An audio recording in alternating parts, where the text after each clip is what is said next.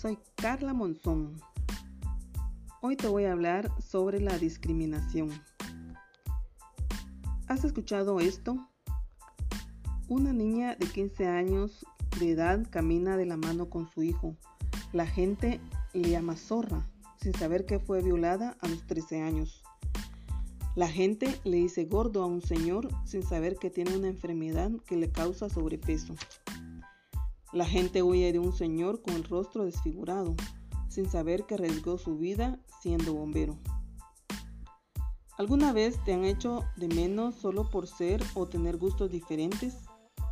Bueno, esa actitud que han tomado contra ti se llama discriminación. A menudo escuchamos que se habla de discriminación, pero realmente ¿sabes qué es discriminar?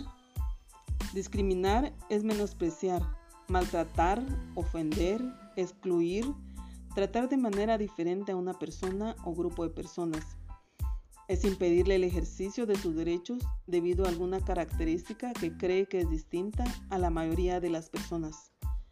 Una persona puede discriminar por la falsa idea de que se cree superior a otros, por su origen social, su color de piel, su apariencia física, por su edad o cualquier motivo. Desde luego, esta es una idea equivocada y se debe eliminar porque ha dado origen al sufrimiento de muchas personas. Hay diferentes formas de discriminación, entre ellas están el sexismo.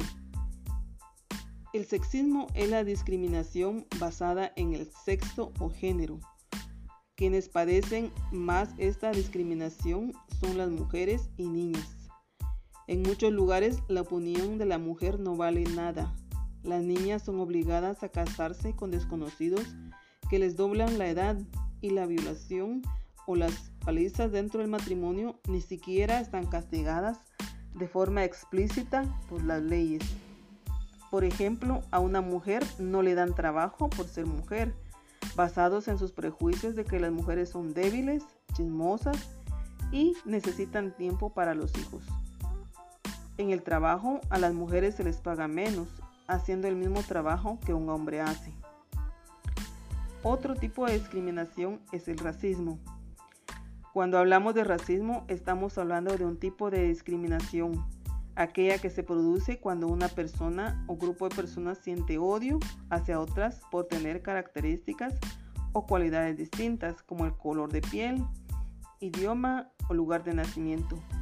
Principalmente las personas indígenas sufren de esta discriminación. Otro tipo de discriminación es el clasicismo. Esta discriminación se da por la clase social y lo padecen principalmente las personas pobres y las personas que viven o trabajan en la calle. También está la discriminación por edad. Esta se presenta cuando las personas reciben un trato diferente o se les niega el derecho debido a que son adultos mayores, niñas o niños y también los jóvenes. Se cree que las personas ancianas ya no pueden hacer nada o que los jóvenes o niños no saben tomar decisiones o no pueden pensar bien. Discriminación religiosa. En esta discriminación, las personas son perseguidas por sus creencias. Discriminación por estigma. Se refiere al trato desigual que recibe una persona debido a algún rasgo que las hace parecer indígenas o indeseables en la comunidad. Tal es el caso de algunas culturas juveniles, menores en conflicto con la ley, las trabajadoras del hogar, los albañiles, etc. Discriminación por discapacidad o enfermedad. Se refiere al trato desigual que reciben las personas por padecer alguna discapacidad o enfermedad como el VIH, SIDA. Por ejemplo, cuando no quieren jugar con un niño porque está en silla de ruedas o usa muletas. Discriminación por el aspecto físico.